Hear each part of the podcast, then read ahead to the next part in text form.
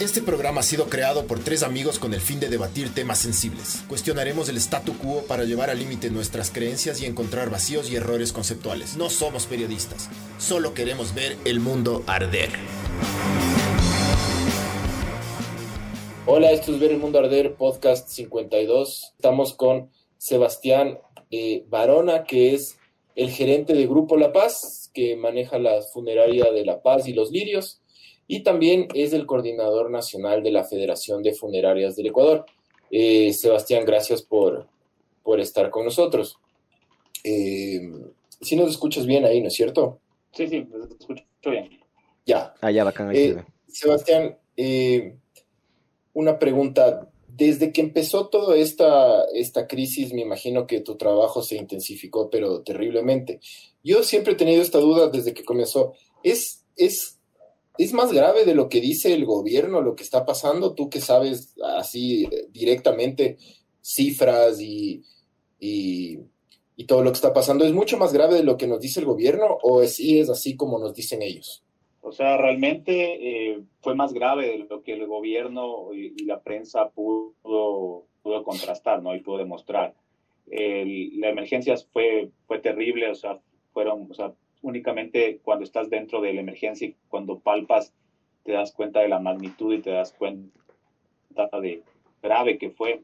Nunca antes en Ecuador habíamos tenido algo similar. En alguna otra entrevista me, me, preguntaban, eh, pero ¿qué pasó con el eh, terremoto de Manta? No, no, fue tan grave y también se murieron como eh, mil personas así en, en, un día.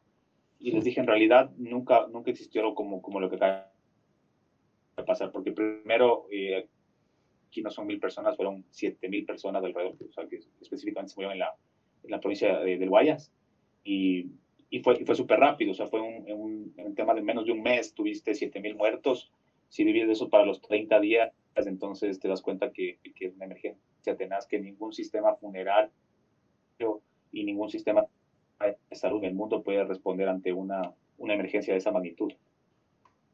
¿Y por, qué, ¿Y por qué estamos a cada rato viendo números que no son esos? Porque, o sea, tú dices 7 mil en un mes, ahorita debe ser más, bastante más, bueno, no sé si bastante más, pero debe ser más. ¿Y por qué estamos viendo los números que vemos? ¿Qué, ¿Por qué? A ver, eh, pueden, ser, pueden ser varias, varias razones, ¿no? Una, una actualización eh, bastante ineficiente por parte de las entidades que te dan los números y por otro lado puede ser que la información no se le esté brindando desde, desde la parte del, del, hospital y del médico. Eh, la información no es real, por ejemplo. En un certificado de, de, función te colocan que la persona se murió por una insuficiencia respiratoria. Eh, claro, no te colocan que es COVID-19 y el hospital se lava las manos y te dice, yo no te puedo colocar como COVID-19 porque nunca te hice la prueba, porque la persona se murió tan rápido que ni siquiera tuve tiempo de hacer la prueba la persona llegó mal a emergencia, estuvo seis horas y se murió. Eh, entonces yo, yo me doy cuenta que sí fue una insuficiencia respiratoria por el cuadro y todo. en el fondo sabemos que, que esa persona fallece por COVID-19, pero no está certificado dentro del, documento INEC, que es el que te firma el médico y te coloca la causa de muerte, no está certificado que, una, que fue por COVID-19. Entonces eh, ese número a la estadística se va como, como un fallecido por, por cualquier cosa menos por COVID-19 y le dejan de sumar a la estadística. Y además de eso, muchas de las personas fallecieron en, las casas, muchísimas personas este, lamentablemente fallecían en sus casas con sus familias y se quedaban ahí días y buscaban la manera de, solucionar. Entonces aparecía alguien que decía, tengo un documento del médico, les puedo ayudar. Claro, pero esta persona no te puede certificar que es por COVID-19 porque este médico nunca hizo esa prueba y no te puede garantizar. Entonces te, te coloca, bueno, sí se murió por un infarto agudo de miocardio en el fondo ya sabemos que se murió por COVID-19, pero a la final este, este, este número, este fallecido, este dato no se va a la estadística y, y te deja de sumar a los fallecidos por, eh, por, COVID-19. Pero si, si tú contrastas el número de fallecidos de, marzo del 2019 frente a, marzo del 2020, año a año sube, pero te sube, sube en porcentajes mínimos. O sea, si en, si en marzo del, del 2019 tú tuviste 1.500 fallecidos, en marzo del 2020 tiene desde 1.600, o sea, no. Pero ahora resulta que de marzo del 2019 a marzo del 2020 tienes una diferencia de 7.000 muertos. Entonces, a la final esos 7.000 eh, corresponden a, la emergencia.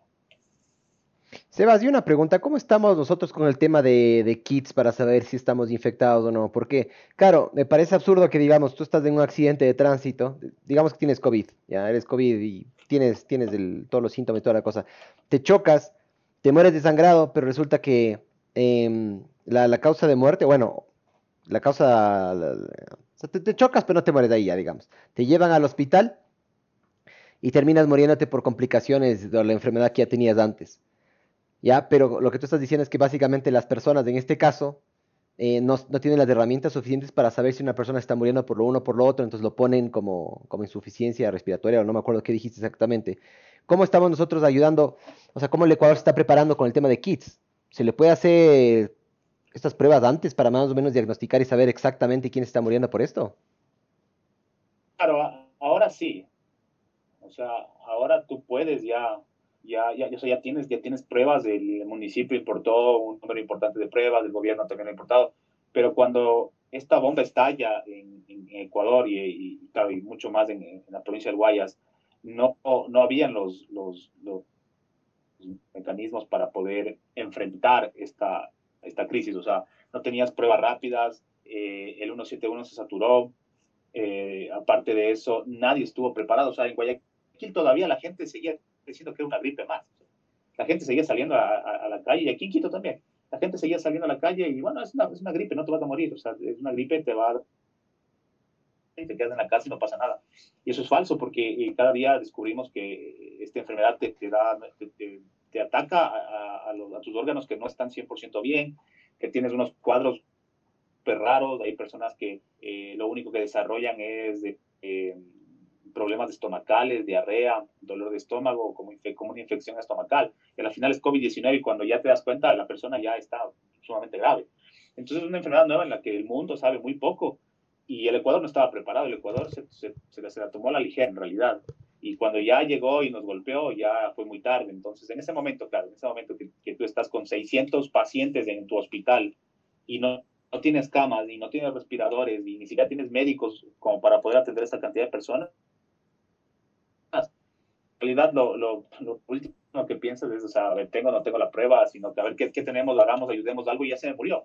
Y lamentablemente, o sea, nosotros palpamos porque yo, yo tuve colaboradores que viajan a, a, Guayaquil. Nosotros tenemos seguros que, cubrimos a nivel nacional, entonces viajamos a Guayaquil por nuestros afiliados y eh, los cuadros de, eran terribles. Yo tengo personas que trabajan conmigo que, o que trabajan esto con mi familia alrededor de 25 o 30 años, o sea, personas que han trabajado toda la vida en funeraria y hemos atendido todo tipo de emergencia, de mm, accidentes de, de aviones, accidentes de tránsito, terremotos, eh, ahogamientos, o sea, condiciones súper duras para, para, para, poder tratar un, carro ante esta magnitud y estaban quebrados. O sea, me decían, yo fui y en la morgue tenemos eh, 200 cadáveres. ¿Qué vamos a hacer? Porque en un día tenías 200 cadáveres en, una morgue de, un hospital y, toma que hay muchos hospitales grandes de Guayaquil, toma en cuenta eso. Entonces, eran, eran todos así, súper eh, quebrados con, con, el tema psicológicamente golpeados, diciendo, nunca hemos visto una cantidad de fallecidos así.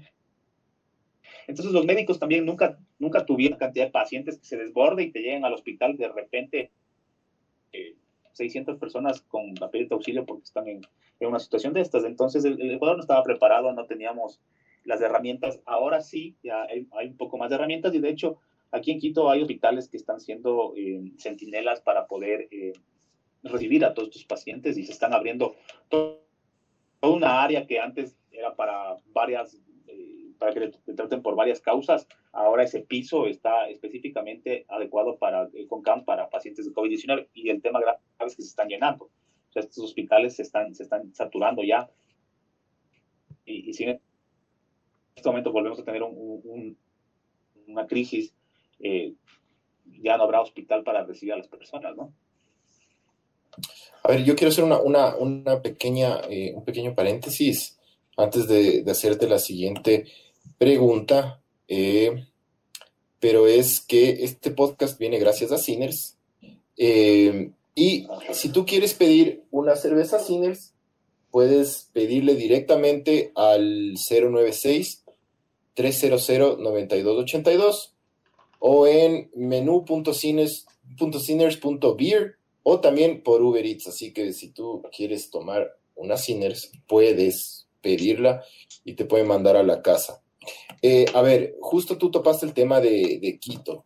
Em, ¿Quito está sumamente grave o, no está? O sea, es, difícil la situación en Quito porque vemos que la gente igual sale, que la gente se desploma en las calles. todo lo que nosotros vimos al comienzo en Guayaquil estamos comenzando a verlo acá, me he dado cuenta, pero es sumamente grave el, tema en Quito. A ver, en Quito, por suerte, no hemos tenido la, emergencia de, Guayaquil. Creo que la Se nos fue la señal, creo. Entonces. Eh, se corta. Eh, eh, ¿Ahí me escuchan? Sí, se, corta a veces, Sebas. Si te puedes acercar, ¿tienes un router cerca o estás cerca del router?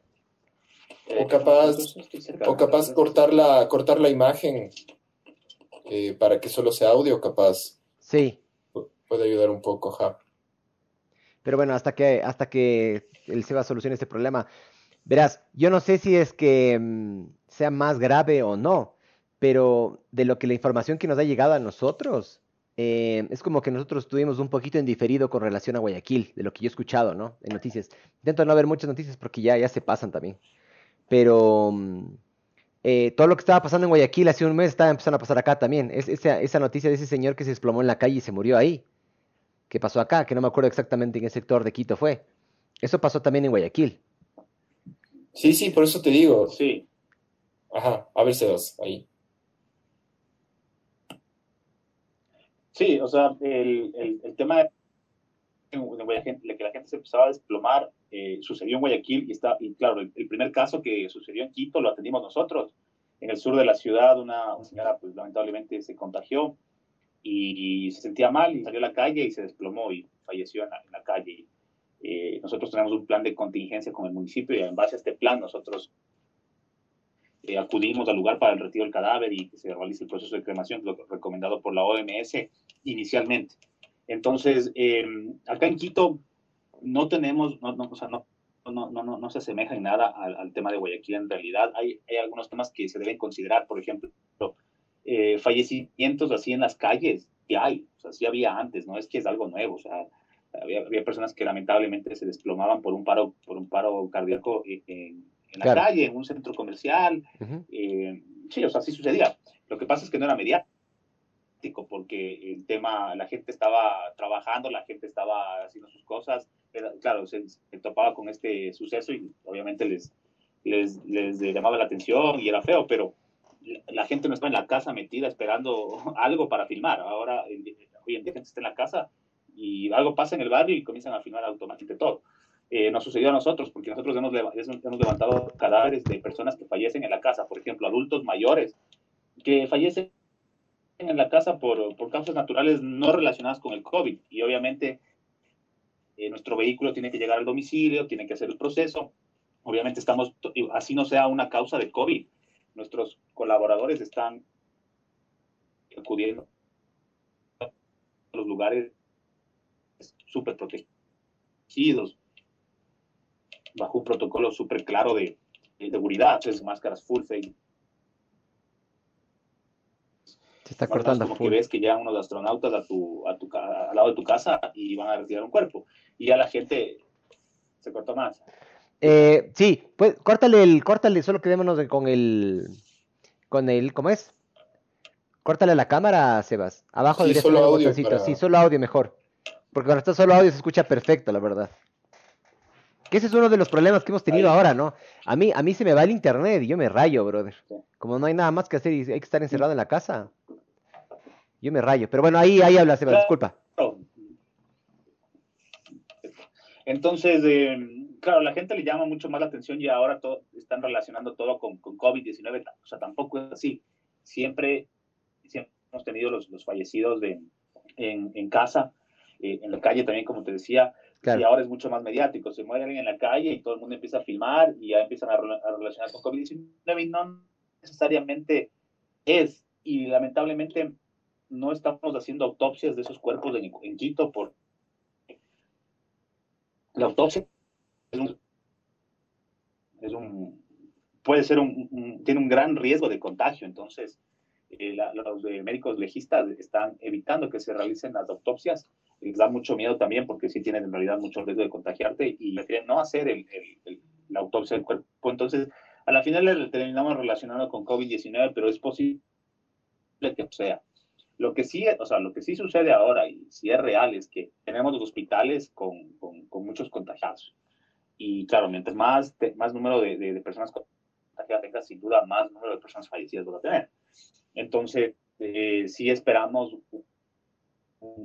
al menos en estos próximos, en este próximo año, nueve meses a un año, tener un nivel de fallecidos más alto al normal. Y es ahí en donde nosotros como funerarias entramos y en base a ese simulador que, está eh, con los municipios y con, con, el Ministerio de Salud Pública, saber en realidad cuántos fallecidos vas a tener para poderles brindar una respuesta, porque a la, final del día las funerarias son actores estratégicos y súper importantes en este, eh, en este panorama. Nosotros somos, somos ese complemento de salud que termina retirando los cadáveres y dándoles el destino final y de la manera más humana, porque también sentimos lo que, es para la gente que, estás en tu casa en cuarentena, en un cerco epidemiológico y tu familiar falleció en el hospital y tú no te vas a poder despedir porque el proceso no puedes verle, no, puedes hacer nada. Solamente estás no, no, puedes verle, no puedes despedirte, no puedes hacer nada, entonces lo único que te queda es esperar que, que la funeraria haga un trabajo profesional, humano y digno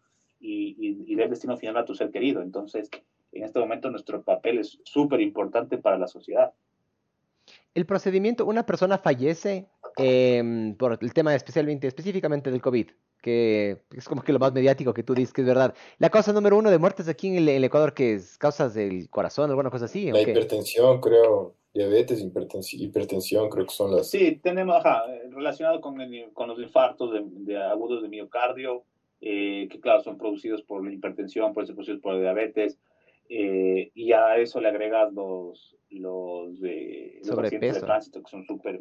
Ah, sí. Claro, sobre, claro, los accidentes de tránsito son una, una de las principales causas de, de, muerte en el Ecuador. Y en este momento, por ejemplo, eso se ha reducido, porque como tienes menos tráfico y no tienes traslados interprovinciales, en realidad los, los fallecidos por estas causas de tránsito eh, se han reducido. Por violencia también se van reduciendo, porque la gente no sale, entonces no va a las discotecas, no va a lugares que son un poco más peligrosos en la noche y donde se puede suscitar algún, algún acto de violencia y se puede morir alguien, pero básicamente eh, en este momento todo lo están relacionando con, con COVID-19.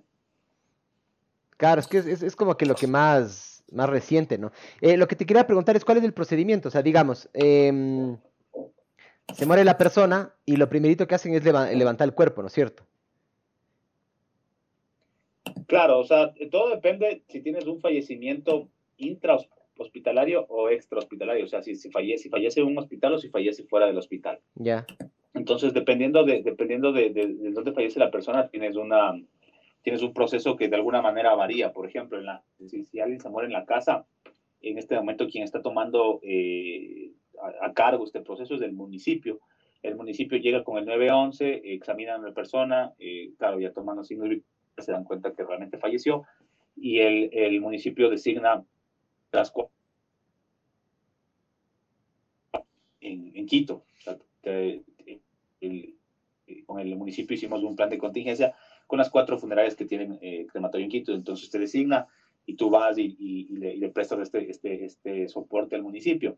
Pero uh -huh. si se muere una persona en el hospital, el, el, hospital se encarga de hacer todo el proceso, de emitir el documento de función, eh, se encarga también de eh, eh, envolver el, cuerpo en una, funda hermética y lo baja a la morgue para la disposición final eh, con los familiares. Entonces, en, el, en, el, la parte del hospital es más sencilla porque ya te encuentras con un cuerpo que ya se encuentra embalado en estas bolsas de cadáveres, ya te encuentras con una documentación y ya se te hace un poco más fácil el retiro. En las casas puede ser un poco más complicado porque recuerda que esa persona está muriendo en su casa, donde esa persona estaba, donde esa persona eh, estaba realizando la cuarentena y todo, toda la casa está contaminada, o sea, toda la casa eh, tiene ese riesgo de, de, contagiarte de la enfermedad.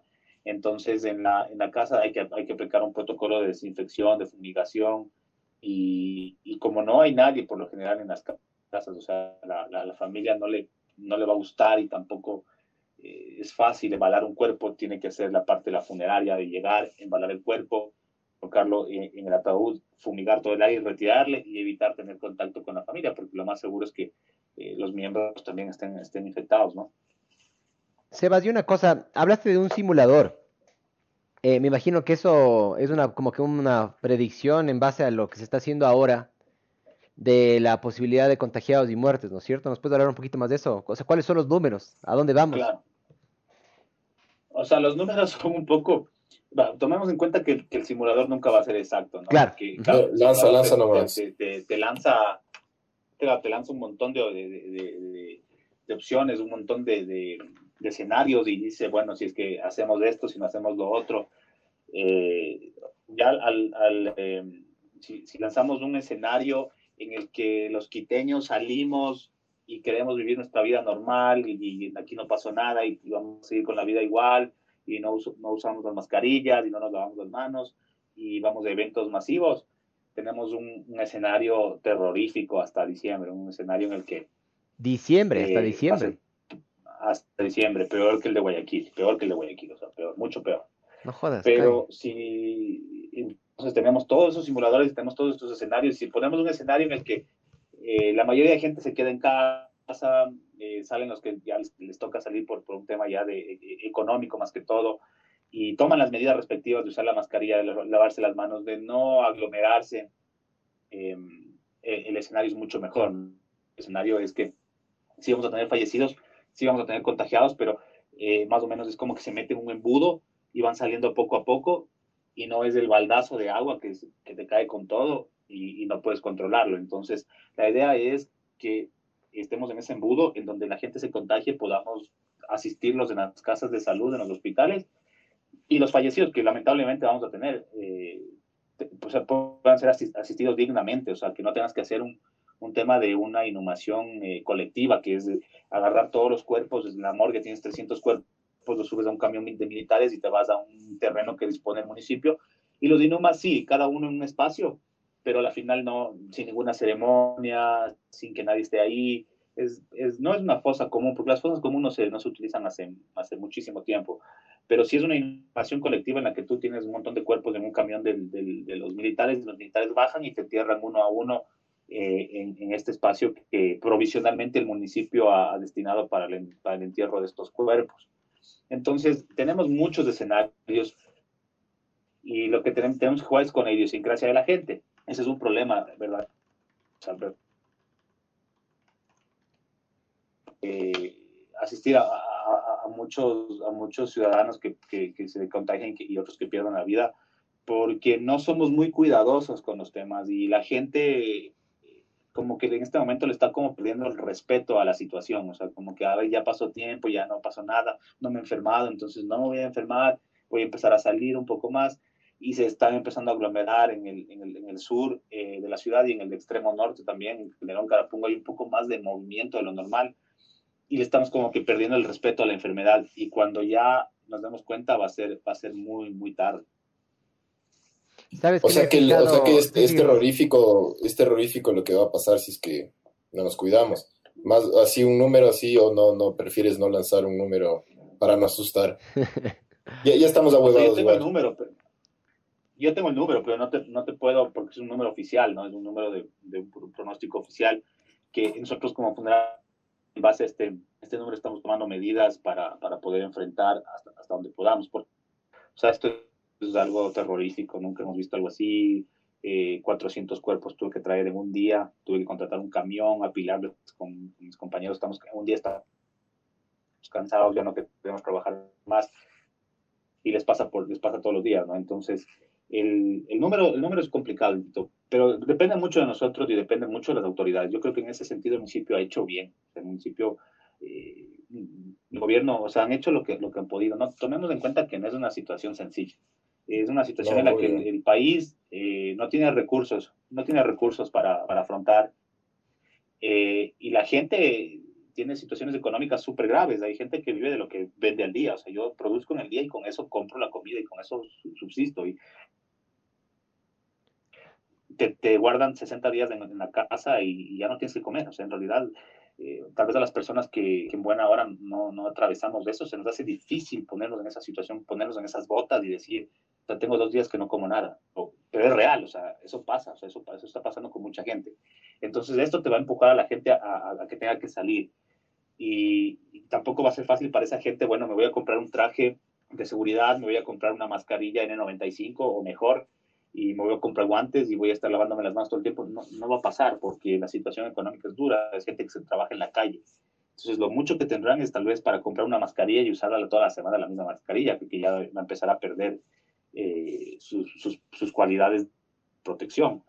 Entonces, el, el, el, escenario es es complicado en Quito. Esperemos, yo espero realmente que no, que no lleguemos a, algo tan, tan, tan terrible como Guayaquil o peor. Eh, y como la enfermedad es nueva y, todavía todo el mundo no, no, sabe, o sea, realmente qué onda con esta enfermedad, cómo, cómo podemos eh, bloquearla, cómo podemos defendernos de esta enfermedad y, y el tema económico te aprieta también por otro lado eh, no sabemos exactamente qué va a pasar en estos simuladores. Hay cuadros súper, súper, súper eh, complicados.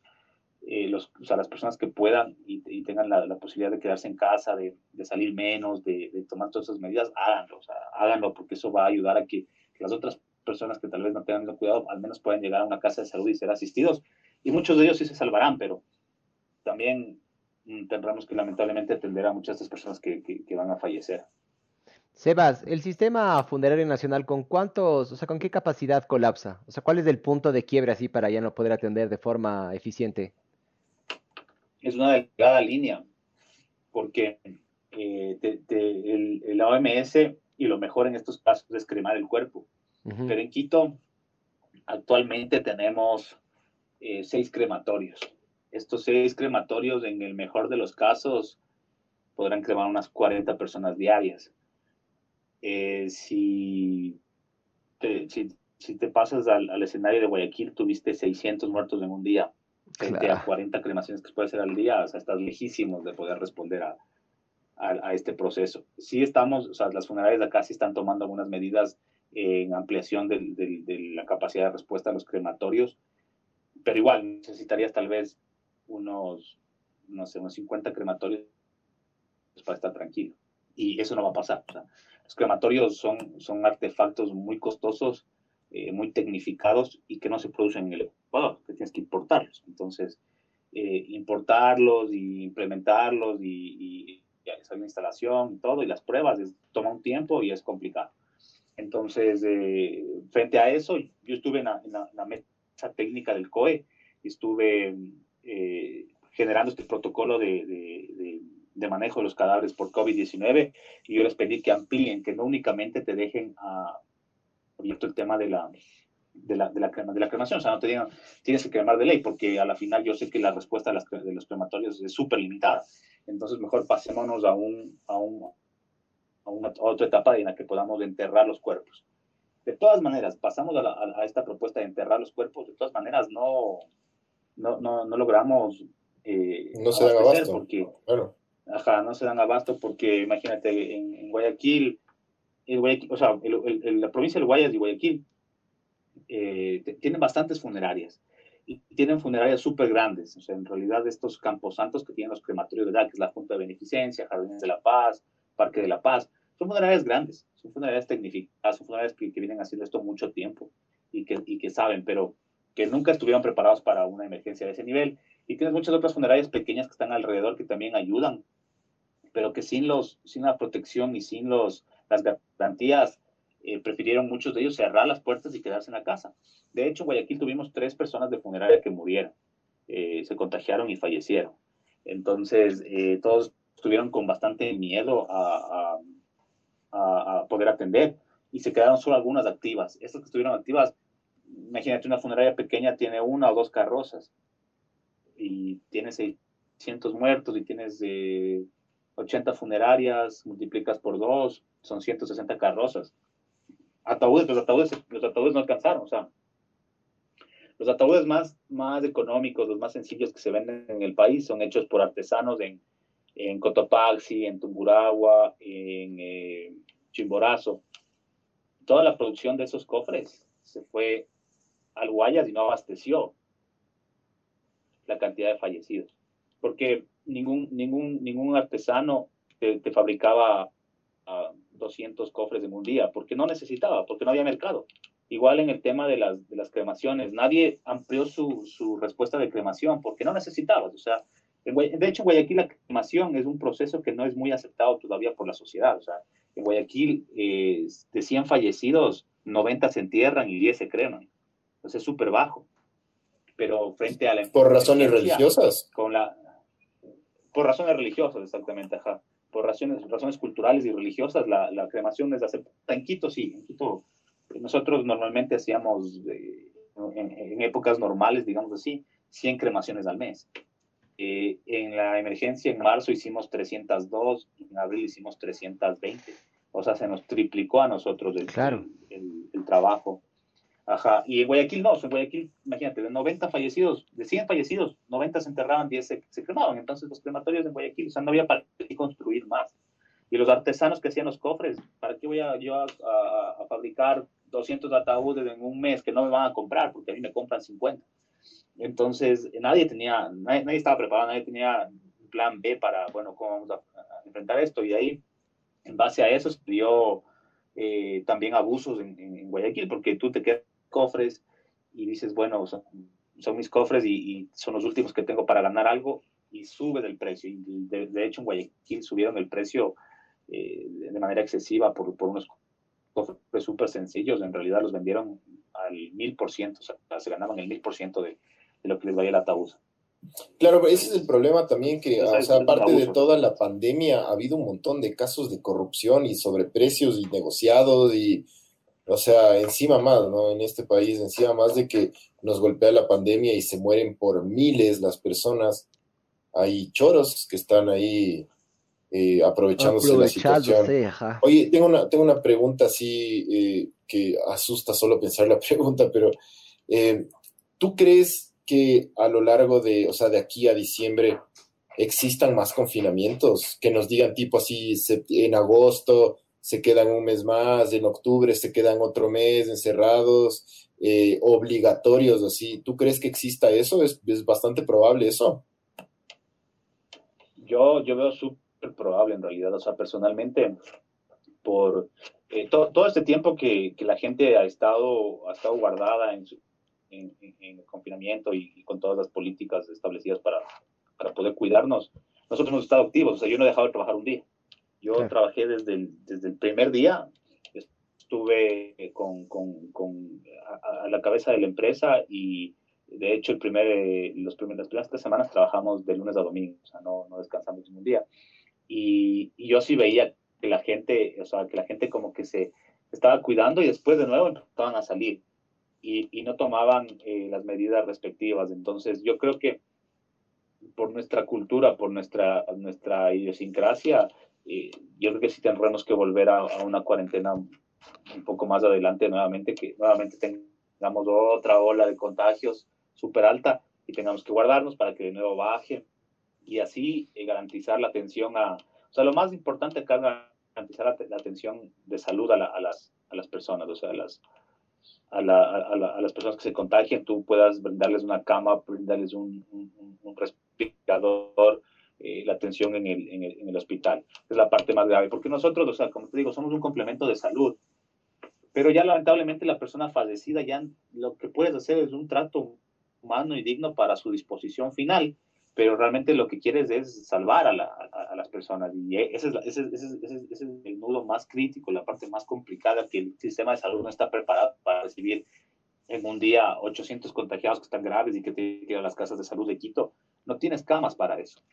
Entonces, eh, eh, por eso tienes que empezar a, nuevamente se contagian y otra vez vamos a, a, guardarnos e intentemos salvar a los que se contagiaron más o menos es cómo funciona, pero todo, todo depende de nosotros también. Si nosotros aprendemos a, convivir con el, con el virus, podemos hacer un mejor trabajo frente al virus y estar un poco más tranquilos. El problema más grave es que en, esa, en, ese intento de convivencia con el virus comienza a apretar la otra situación económica. Y dices, o sea, yo trabajaba dándome la plata, subiéndome al bus a vender caramelos y de eso yo vivía. O, las personas, no sé, eh, para ellos lo importante era poder buscar un lugar donde se aglomeren las personas para poder vender un producto en el estadio, en el concierto. Eh, vivían de eso, sacaban de eso para vivir y ahora esas, esas, esas actividades no, no, hay o tal vez se busque que, que, que, exista una, actividad similar. en donde tienes una aglomeración de personas en el mercado, cuando vas al mercado central y vas a comprar al mercado mayorista, vas a comprar eh, todos tus, tus, tus, productos de mercado para la casa. Bueno, ahí también puedo comercializar algo, algo más. Yo, yo vendo mascarillas y me voy a ir a parar a vender mascarillas y la gente se sigue acumulando y, y el riesgo obviamente de este contagio se eleva pero es una situación súper complicada que tal vez de Europa no le, no le esté pasando. Y en Alemania eh, yo vi que muchas de las, o sea, es, mucho más sencillo porque la economía les aguanta a, a, las personas de estar en la casa y que salga el que tiene que salir, que salga un momento y que trabaje eh, solo cuatro horas y que, o que trabaje desde la casa. El trabajo desde la casa en Ecuador es súper complicado porque no todo el mundo tiene un internet eficiente. Yo he conversado con muchas personas y me dicen, yo no puedo trabajar de la casa porque mi conectividad es una, es una tontería, yo no puedo conectarme a trabajar normalmente, yo tengo que ir a la oficina. Entonces, en base a eso, eh, la gente va a empezar a salir, va a haber los contagios y tendremos que regresar a un confinamiento para, para poder enfrentar eh, justo el tema de, los, de las personas que estén contagiadas y les puedas auxiliar en el tema de salud, que es lo más importante, eh, principalmente. Después de eso ya va el tema funeral, que ya es lo que nadie quiere pasar. Nadie, yo no quiero que ningún familiar mío se muere, yo tener que, que, que, pensar en el tema de, de los funerales, pero eh, va, va, a pasar. Yo, yo recuerdo que unos en, febrero, a finales de febrero, todavía no estábamos en emergencia, todavía era un mito el tema de la, del coronavirus. Sí. Yo, yo envié un, un, mandé un tweet eh, indicando que formulé un protocolo en base a lo que pasó en Italia y España. Yo conversé con mis colegas, ¿verdad? Que España e Italia son, son dos países que en el tema funerario son referentes, o sea, los españoles en la parte funeraria son unos maestros porque eh, le, ven al, le ven al tema de la muerte desde otro ángulo, entonces ellos desarrollaron muchas técnicas para tratar el cuerpo, para que el cuerpo sea reconstruido, para que te puedas despedir bien de tu familiar, para que los, familiares sean, los funerales sean diferentes. Entonces ellos son referentes y tienen una infraestructura funeraria súper grande que colapsó igual con, con, el tema del coronavirus, igual no, no pudieron atender, pero ya generaron, generaron sobre todo protocolos de, de, protección para los colaboradores. Entonces yo generé un protocolo basándome en lo que vi en España y en Italia y lo acoplé al Ecuador y lo publiqué en un tweet y dije, bueno, este es el protocolo, lo que debemos hacer. Y la gente me acabó, toda la gente me decía, o sea, eres un amarillista, eres un cretino, te estás inventando para que la, la gente se asuste. O sea, que, no, en realidad yo estaba tomando medidas que después me, me cayeron perfecto, porque yo solo cogí y apliqué el primer día. O sea, y el primer día yo, yo estuve aplicando, eh, recuerdo que del, del el, no me acuerdo si fue jueves o viernes que el alcalde de Yuna, me fue jueves, que ya eh, dispuso el confinamiento y ya se suspendieron las clases. Eh, el, el, viernes y el sábado fue medio raro y el domingo ya se cerraron parques. Yo recuerdo que era montar bici el, domingo y eh, estaban cerrados los parques, la gente no podía salir, o sea, ya, ya empezó el tema del, del confinamiento. Y, y, al siguiente día, o sea, ese, ese, ese domingo, lunes, ya tuve yo un fallecido por coronavirus en Quito, que falleció en una casa de salud. Entonces, como yo tenía el protocolo, lo apliqué, lo único que hice es llamar a mi equipo, les eh, capacité sobre el protocolo y yo me fui el, el, primer día, el primer día que tuve tres fallecidos de, de, de COVID-19, me fui yo personalmente con mi equipo a retirar los cuerpos, porque tenía miedo que mi equipo se jale en algún paso y se te quede abierta la oportunidad de contagiarte. Claro. Entonces me fui con ellos a, a retirar el cuerpo y, y, fui a una de las casas de salud, a un hospital privado de, de los más, más grandes de Quito, un hospital importante, y, y, fue terrible porque los médicos en ese hospital estaban asustados, las enfermeras lloraban, las personas no sabían qué hacer, se escondían en una cabina en terapia intensiva, eh, en donde ellos, de donde ellos te podían hablar por los comunicadores, pero no salían de ahí. y, y, era un, o sea, fue un, fue un, un, escenario bastante duro, fue como una película de terror mientras yo caminaba con, con mi equipo, fuimos cuatro personas, eh, yo fui liderando y fue uno de mis colaboradores con, con, la, con el fumigador y las otras dos personas con, con, el equipo, con las fundas para embalar el cuerpo. Y la persona falleció fue una persona extranjera y, y súper grande. Entonces fuimos y nos costó un poco eh, poder colocar el cuerpo en, estas dos bolsas, que son las que te ayudan a cubrir, pero más que todo el, el escenario, eh, terapia intensiva, no es el que tú esperas de, de los médicos ahí seguros y, y súper tranquilos y, y, y, haciendo todo de manera profesional, sino era como una película de terror en donde los médicos y las enfermeras corrían por todos lados, se metían, se escondían, nos, lloraban, había personas que lloraban literalmente y uno de mis, uno de mis colaboradores empezó a, como teníamos las máscaras full face, digamos como astronautas, eh, hiperventiló y casi se me desmaya, o sea, de la, de la impresión de ver a, a, a, las personas de salud. Ay, no jodas, brother, ¿qué cabeza, o sea, no sabían qué hacer. Entonces fue así, fue medio grave el, el, la situación, pero logramos aplicar el protocolo y logramos, y logramos retirar los cuerpos sin ninguna novedad. O sea, yo, por suerte, hasta el día de hoy no tengo un colaborador contagiado ni, ni nada por el estilo. Todos, todos 100% de salud, todos bien. Pero el, el, el, ese, ese, tipo de escenarios, ese tipo de cosas que aquí en Ecuador nosotros no queremos asumir la realidad, no queremos enfrentar, entramos en pánico, es, es grave, es grave, nos, nos, nos pone en una posición bastante vulnerable frente a la enfermedad. Qué bestia, De eso. Impresionante esto. De ley. Ajá. El, um, o sea, básicamente que acostumbrarse de aquí a diciembre a esta vida, ¿no es cierto? Sí, o sea, hay que acostumbrarse a hacer, hacer el, cuidado tuyo tiene que ser una costumbre ya. O sea, no, no por ahora me voy a lavar las manos, no por ahora voy a usar la mascarilla.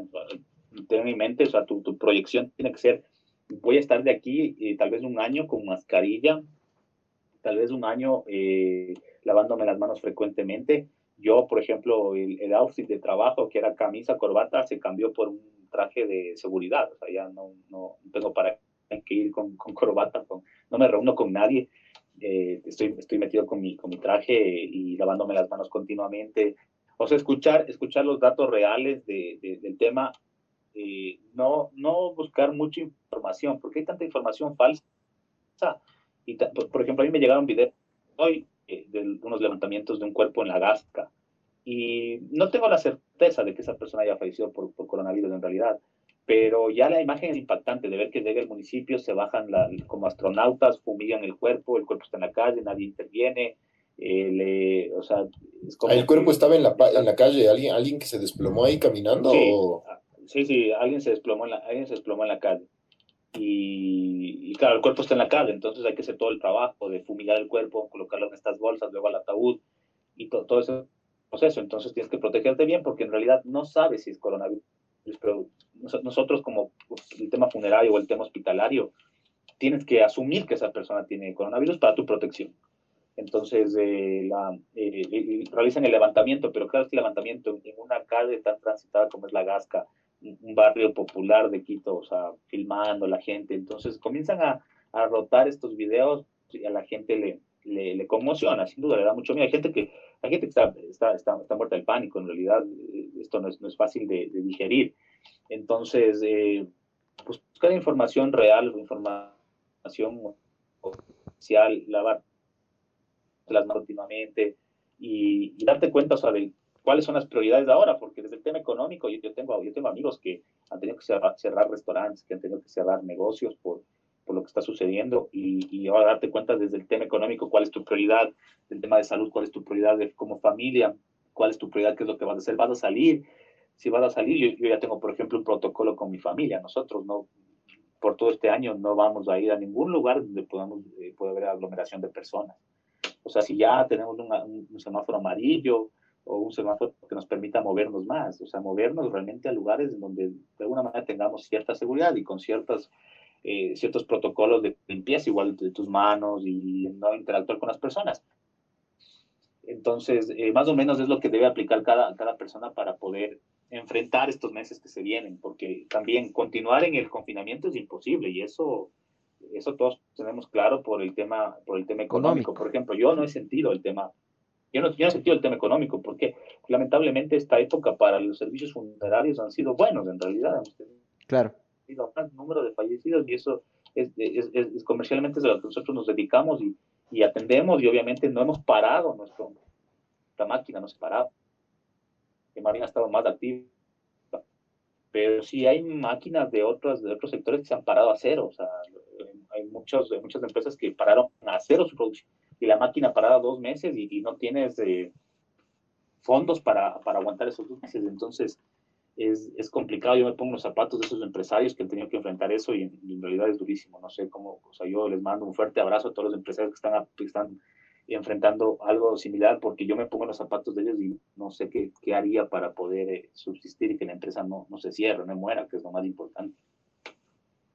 Sí, acá, justo eh, hablando de algo referido a lo que dice Sebas, Em, parece que Avianca está peligrando eh, la, quiebra. Eh, hay muchas empresas y estaba viendo que Avianca es una de las aerolíneas más antiguas del mundo. Creo que es la segunda. Acá dice la segunda aerolínea más antigua del mundo y están quebrando. Entonces sí, para mí lo que nos va a obligar a nosotros a... Sí, y por lejos. Claro. Em, lo que nos va a obligar a nosotros a, buscar alguna manera, ser recursivos o es, es el factor a mí económico. O sea, no hay más. O sea, eso es lo que nos... nos es, como que limitante que nos... Porque a mí me encantaría eh, quedarme en la casa, trabajar en la casa todo el tiempo, sí. Eventualmente, mentalmente te hace daño, ¿no? Con mucho tiempo. Pero económicamente es como que ya es necesario. Sí, totalmente. Sí. Sí, o sea, el, tema es que, o sea, imagínate, en Europa y en Estados Unidos eh, tienes algunas ventajas y, y ya de hecho ya muchos de los negocios se habían digitalizado, entonces ya tenías como que un trampolín nada más para, para continuar con el tema digital. Pero en Ecuador todavía, a la gente, por ejemplo, en Ecuador todavía le, le, cuesta pagar con una tarjeta de crédito por internet. O sea, la gente todavía tiene ese rechazo diciendo, no, me van a robar, me van a hackear, me van a robar la tarjeta, me van a robar los datos y me van a cobrar todo. Y en Estados Unidos es normal, o sea, en Estados Unidos tú ya pagas con tu iPhone, ni siquiera necesitas la tarjeta, solo pasas del iPhone y está, está pagado todo. Pero acá en Ecuador todavía estamos lejos de eso. Y imagínate, nosotros tal vez que estamos en una situación como, como empresarios o como personas que eh, en buena hora y gracias a Dios hemos estado en, en, otras posiciones en las que nos han permitido, nos han permitido eh, estudiar, llegar a un título, eh, hablar varios idiomas, de relacionarnos, viajar y tu mente cambia, pero esa no es la realidad de todos los ecuatorianos, esa, esa es una realidad de un grupo chico tito de ecuatorianos y el resto de ecuatorianos, de esos niños, esos guaguas que están en la casa y que no tienen internet y que cómo van a recibir sus clases y que, y que su, de, hecho, de hecho sus casas ni siquiera tienen los servicios básicos completos.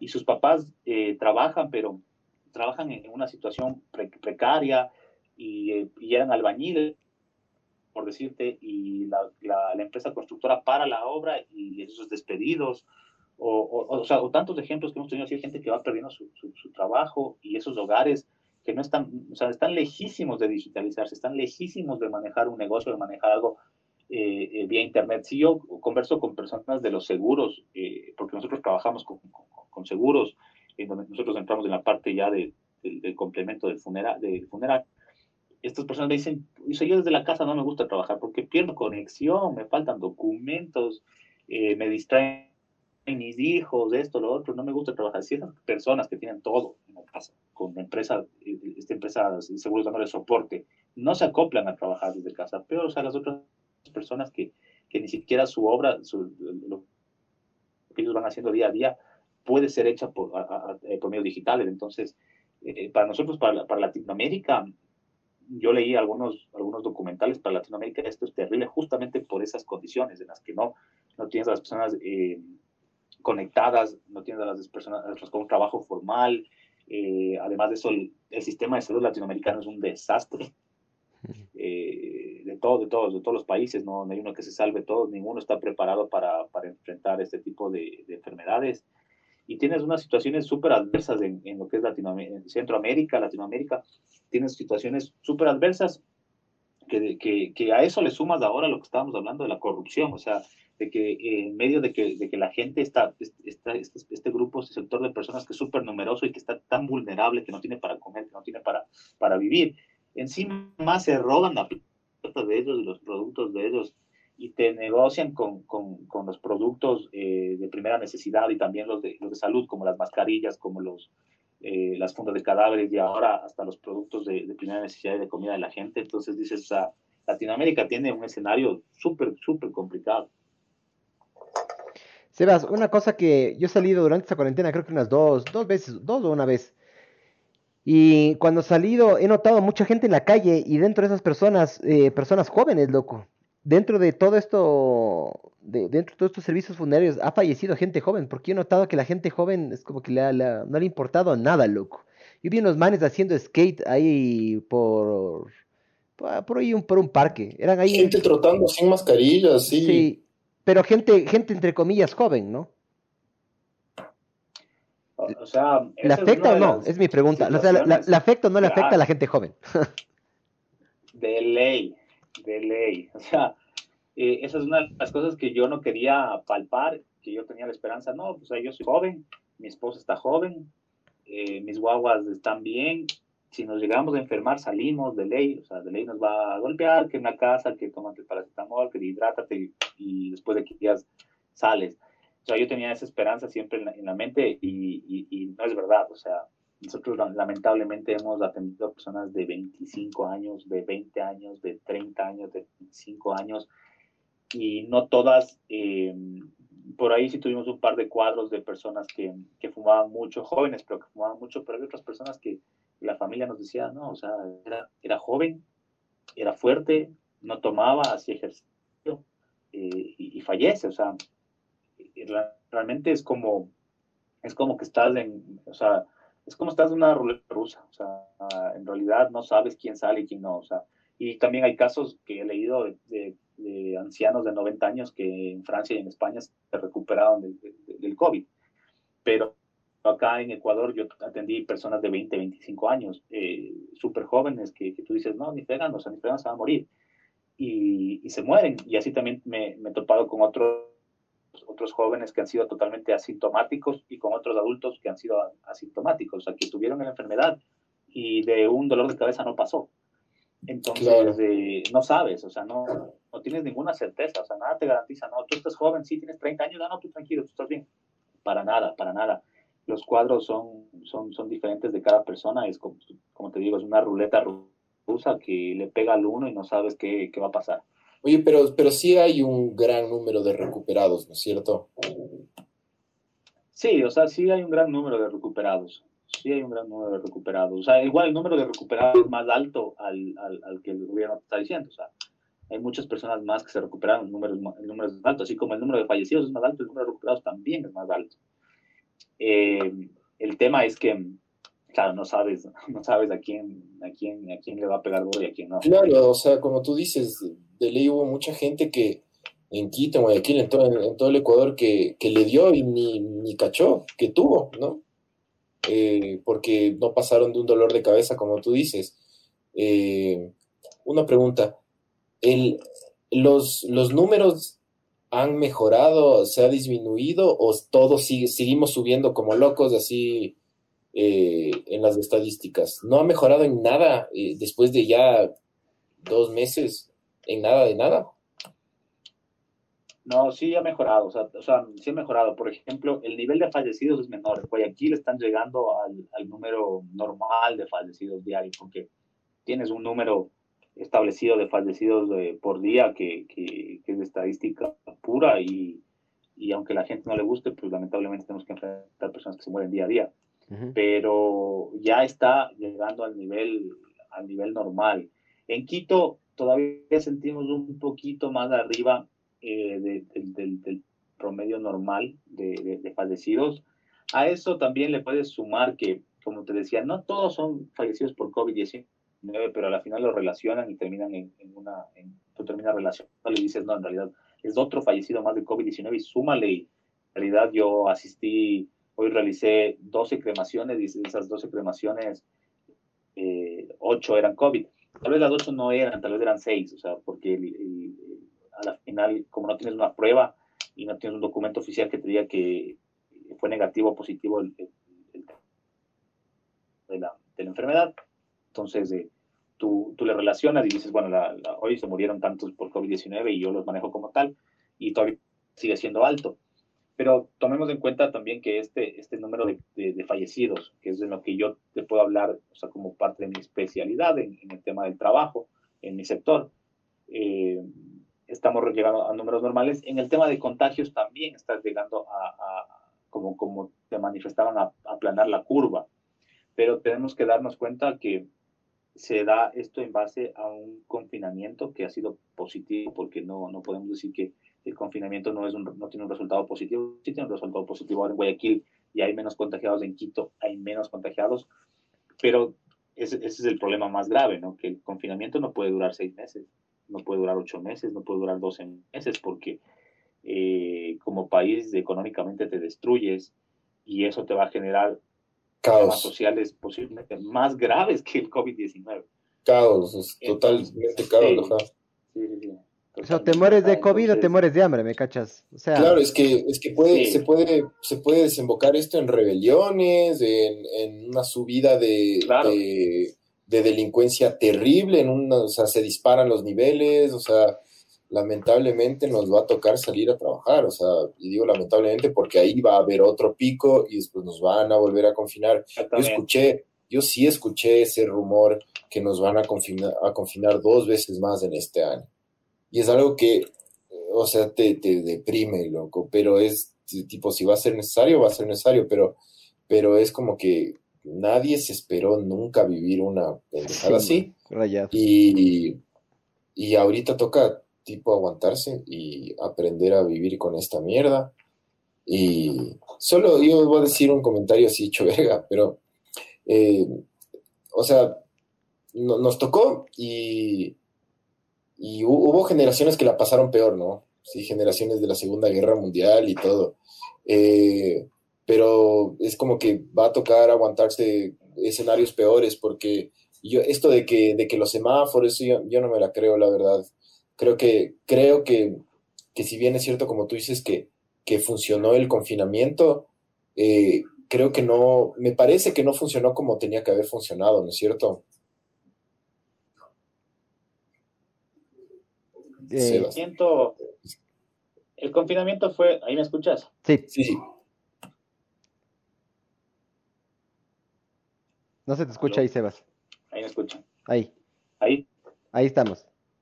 Ya, el confinamiento, el confinamiento es, o sea, fue una medida media, media tardía, si te das cuenta. O sea, si, si se, cerraban los vuelos antes de, de, que toda la bomba estalle en Guayaquil, o sea, si es que tú cogías en enero, mediados de enero, cerrabas los vuelos y, y mandabas a la gente a la casa a mediados de enero, no hubieses tenido esa bomba en Guayaquil, ¿no?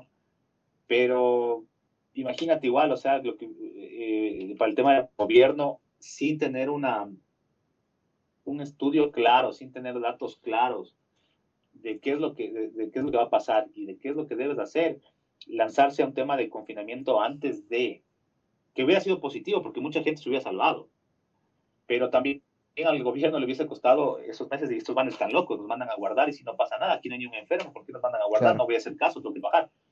Entonces, el, el, confinamiento se tomó tarde, se tomó tarde. Eh, fue como que ya cuando nos dimos cuenta que, que teníamos el, virus dentro, ahí quisimos reaccionar. Y no, no, no, no, no, fuimos precavidos de hacerlo antes, pero ese antes también al país le cuesta millones y es un país pobre, entonces no puedes darte ese lujo. Entonces se toma esta medida al, al final, del, ya, cuando, ya cuando tienes el problema dentro, ahí, ahí, ahí buscas la solución.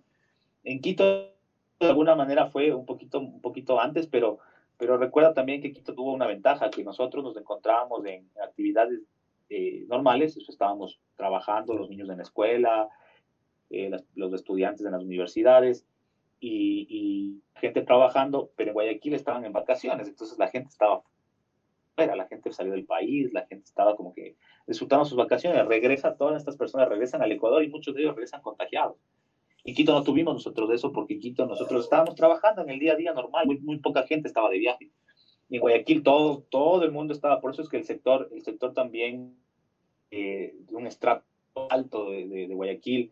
Claro, las clases altas. Porque toda esta, toda esa gente llega de Europa, llega de Asia, de, sus negocios, de sus vacaciones, llegan y comienzan a contagiarse eh, eh, entre ellos y con un gran número de, personas que vienen infectadas. Entonces en Quito tuvimos esa ventaja, tampoco es que somos nosotros la mata de la disciplina, sino que tuvimos algunas ventajas frente, frente a Guayaquil. Y, y, el, y el problema, te digo, el problema estaba dado y reaccionamos ya con el problema de. Entonces, la medida, o sea, no, no te puedo yo atrever, o sea, digo, tienes que estar en los zapatos de esa persona, tal vez en los zapatos del presidente de la República, tal vez en los zapatos de la ministra de Gobierno, y decir en enero, nos vamos al confinamiento en enero porque no queremos que la gente se muera. Cuando la gente se te levante y te diga, ¿cómo así? Si aquí no hay ni un, ni un enfermo, si la gente no, ni, hay una persona que está tosiendo aquí y ustedes quieren mandarnos a las casas, están locos. Entonces también es, es difícil tomar esas, esas medidas. Por ejemplo, yo compré los equipos de protección de mi, de mi empresa, los compré eh, a mediados de enero y los compré en, buen precio. En realidad, algunos, algunas protecciones como las, como las máscaras full face, que las, las reutilizas, o sea, las desinfectas y las vuelves a utilizar. Y algunos equipos y algunas algunas de las, de las eh, eh, previsiones que yo pude tomar son, son y, que puede ser precavido es en enero comencé a comprar las cosas, a comprar vehículos y a, y hacer un plan, este plan justo que digo, este protocolo para los cadáveres, eh, porque yo veía y dije, bueno, si mis compañeros de, de, de, España están pasando la mal, es que nosotros vamos a pasar mal también. Pero nadie más hizo caso. Eh, recuérdate que en, Guayaquil había estos videos de que la gente decía, no, si es una, vámonos a la, a, la playa. al río, vámonos, vámonos, a la playa. Vámonos, a tomar en la playa. Una canción. Sí, sí claro, porque... coronavirus. porque el calor le combatía. Oye, pero ¿sabes qué? Una cosa, Seba. Eso para mí es una cuestión, no sé si solo es de ecuatoriano, pero para mí es del ser humano en general, loco. De lo que te estoy entendiendo y de lo que estoy escuchando también, vos tienes hijos, ¿no es cierto? Y yo también, yo también tengo un guagua, mi guagua tiene cinco años. Yo le digo, ve, eh, pana, no hagas de esto, no hagas de esto, no hagas de esto. Hasta que no se da contra el piso y se revienta la cabeza, no entendió. Y para mí somos así. Claro, en, enero, en enero hubiera sido muy temprano, yo creo que eh, hubiéramos, no sé, si hubiera armado un relajo, yo creo que capaz hasta peor, porque la gente hubiera dicho, ¿qué pasa? No hubieran hecho caso, hubiera sido peor para mí, hubieran pedido más credibilidad. Cuando ya vieron que se empezó, ya empezaron a ver eh, cadáveres en las calles, de que todo el mundo empezó a hablar del tema, empezamos a ver también lo que estaba pasando en Italia y todo en esos países que nosotros estábamos siempre como que indiferidos, siempre lo que pasaba ya pasaba un par de semanas o un mes y ya empezaba a pasar de nuevo acá. para mí, chuta, eh, por más que hubieran querido hacer las cosas anticipadas, qué pena, pero somos bien brutos y hasta que no vemos así, hasta que algo pasa grave, ahí reaccionamos. Claro, o sea, yo no creo que había un gobierno, ni este, ni el anterior, ni ninguno de los que pasaron por, por, por Yo creo, yo dudo mucho que, que hubiese tomado una, una decisión en enero o en diciembre, decir, bueno, va a pasar esto y este otro. Además que, bueno, muchas de las naciones también también le, le culpan a China por, por, que fueron tan herméticos y no como que no te advirtieron de lo que se venía, ¿no? Porque ellos de hecho. en diciembre y en enero, ajá, eh, en enero, y en, ellos en diciembre y enero ya en Wuhan estaban hechos pedazos. Entonces, no, como que no advirtieron de lo que, de lo que se venía y, y nadie tomó precauciones, pero...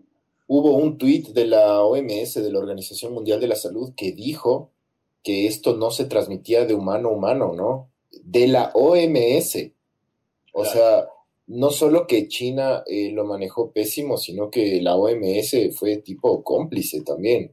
Eh, hay, un montón de, de, videos y de documentales que, explican lo raro que, es todo con, en esta conexión entre China y la OMS y, coincide con, con lo que Estados Unidos también ya les quitó el apoyo, que Estados Unidos daba creo que no, no me acuerdo, es una cantidad brutal de plata al año. Eh, ponle si es, que, si es que Estados Unidos, voy a dar cualquier número, si es que Estados Unidos al año daba 100 eh, millones de dólares, que no es eso, es mucho más. Los otros, las otras potencias europeas eh, daban 10, o sea, entonces hay, hay toda una, una serie de noticias que, que tú al comienzo dices, bueno, son teorías de conspiración, pero después comienzas a analizar noticias verdaderas y dices, tiene un poco de, lógica todo esto. Pero bueno, sí, sí, hubo un, hubo un, pésimo manejo. Igual creo que nunca, creo que por más rápido que, que, lo hizo Quito, fue igual tarde, tardío. Nunca cerró el aeropuerto hasta que ya en verdad entraron como tres personas del extranjero. La única que hizo bien las cosas fue la Cintia, ¿sí o no? Una fía de Guayaquil estaba recontagiado cuando la Cintia Por hizo eso, estupidez. bruta. Una estupidez lo que hizo. No, O no, sea- o sea, la- eh, lo de ella sí fue monumental. O sea, en realidad Sí. te deja ver que las consecuencias de Guayaquil, o sea, es por culpa de las autoridades. Entonces estuvo todo fuera de foco. O sea, increíble. O sea, la, la- la- cuando se acabe todo esto del coronavirus, la Cintia de Viteri va a tener que enfrentar juicios y acusaciones aquí, en Europa, eh, porque lo que hizo fue inhumano y fue pues, terrible. o sea, Sí, un una bestia completa, horrible. Totalmente, totalmente. ¿Sabes Pero qué, bueno. te, qué te puedo sumar a tu comentario? Nosotros, y te digo desde mi posición, habíamos enfrentado el tema H1N1 y, y nosotros, por ejemplo, en nuestra empresa nunca surgió de esta gripe Sebas, a clientes que- se... que ¿puedes repetir un poquito que se cortó? Se cortó por- un poquito. Por, esta causa. Ya. Eh, eso te, te decía que nosotros con H1N1 sí, sí tuvimos fallecidos por H1N1. Y sí se les hizo un protocolo especial, pero, pero el número de fallecidos fue, fue, o sea, fue un número pequeño, fue, fue algo que no, nunca nos colapsó, eh, nunca nos puso alerta, eh, realizamos cremaciones de esos cuerpos, pero ese, ese efecto, o sea, lo que pasó con H1N1, como que nos hizo confiarnos de esta, de esta pandemia y decías, bueno, Hmm. eh, nuevamente sí va a haber uno que otro enfermo, sí, pero no va a ser grave. Y en realidad terminó siendo otra cosa. Claro. Como, como te O sea, digo, o sí, sea, yo, somos así, somos giles. Hasta que no pasa, no, no, no, no reaccionamos. ¿Qué, qué ibas a decir, Panchito? No, no, que, que al comienzo es que cuando, es que las noticias no, no acolitan, porque yo me acuerdo que cuando leía, cuando recién salía esto, eh, y te hablaban de la mortalidad, que es súper baja y todo, eh, yo también me acuerdo que con amigos hablaba y decía, bueno, te va a agarrar, te va a sacar la, la madre, pero, pero vas a sobrevivir, lamentablemente algunas van a morir y todo, pero es claro, o sea, es como, todo el, todo el mundo decía eso, todo el mundo, cuando recién comenzaron a salir las, las primeras noticias, pero bueno. Oye, te quería preguntar, eh, la segunda provincia con más contagios ahorita es Manabí, ¿no es cierto? ¿Cómo está la cosa en, en Manabí? ¿Está gravísima o, también está ya controlándose? En Manabí eh, es una emergencia en Manabí. Eh, en Manabí eh, hay, hay un mayor número de fallecidos, hay un número alto de contagios. Eh, claro,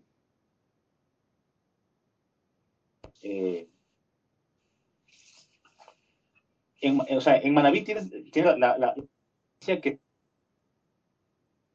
Se está, se está cortando full, Sebas. frente a. Sí, sí, sí está acordando full. ajá. A ver, déjame verlo.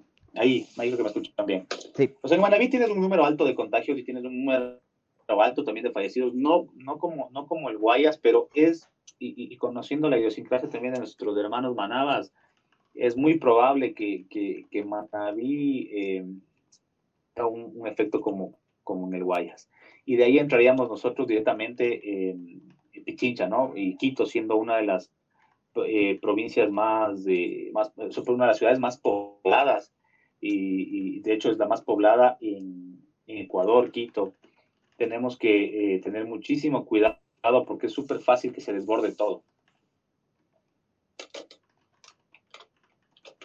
Chucha, es, es ahuevante la Y, situación. la y. Manaví tampoco.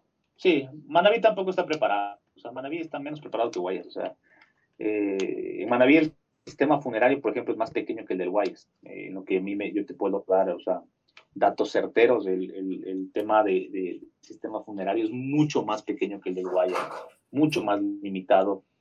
Y en el tema de salud también. O sea, eh, las, las, yo estuve en una reunión en el COE Nacional con el vicepresidente, con la que era en ese entonces la ministra de, de Salud y la, o sea, las provincias que tenían más eh, camas para atender a los, a los, a los, a los enfermos era eh, Guayas y, y, Pichincha.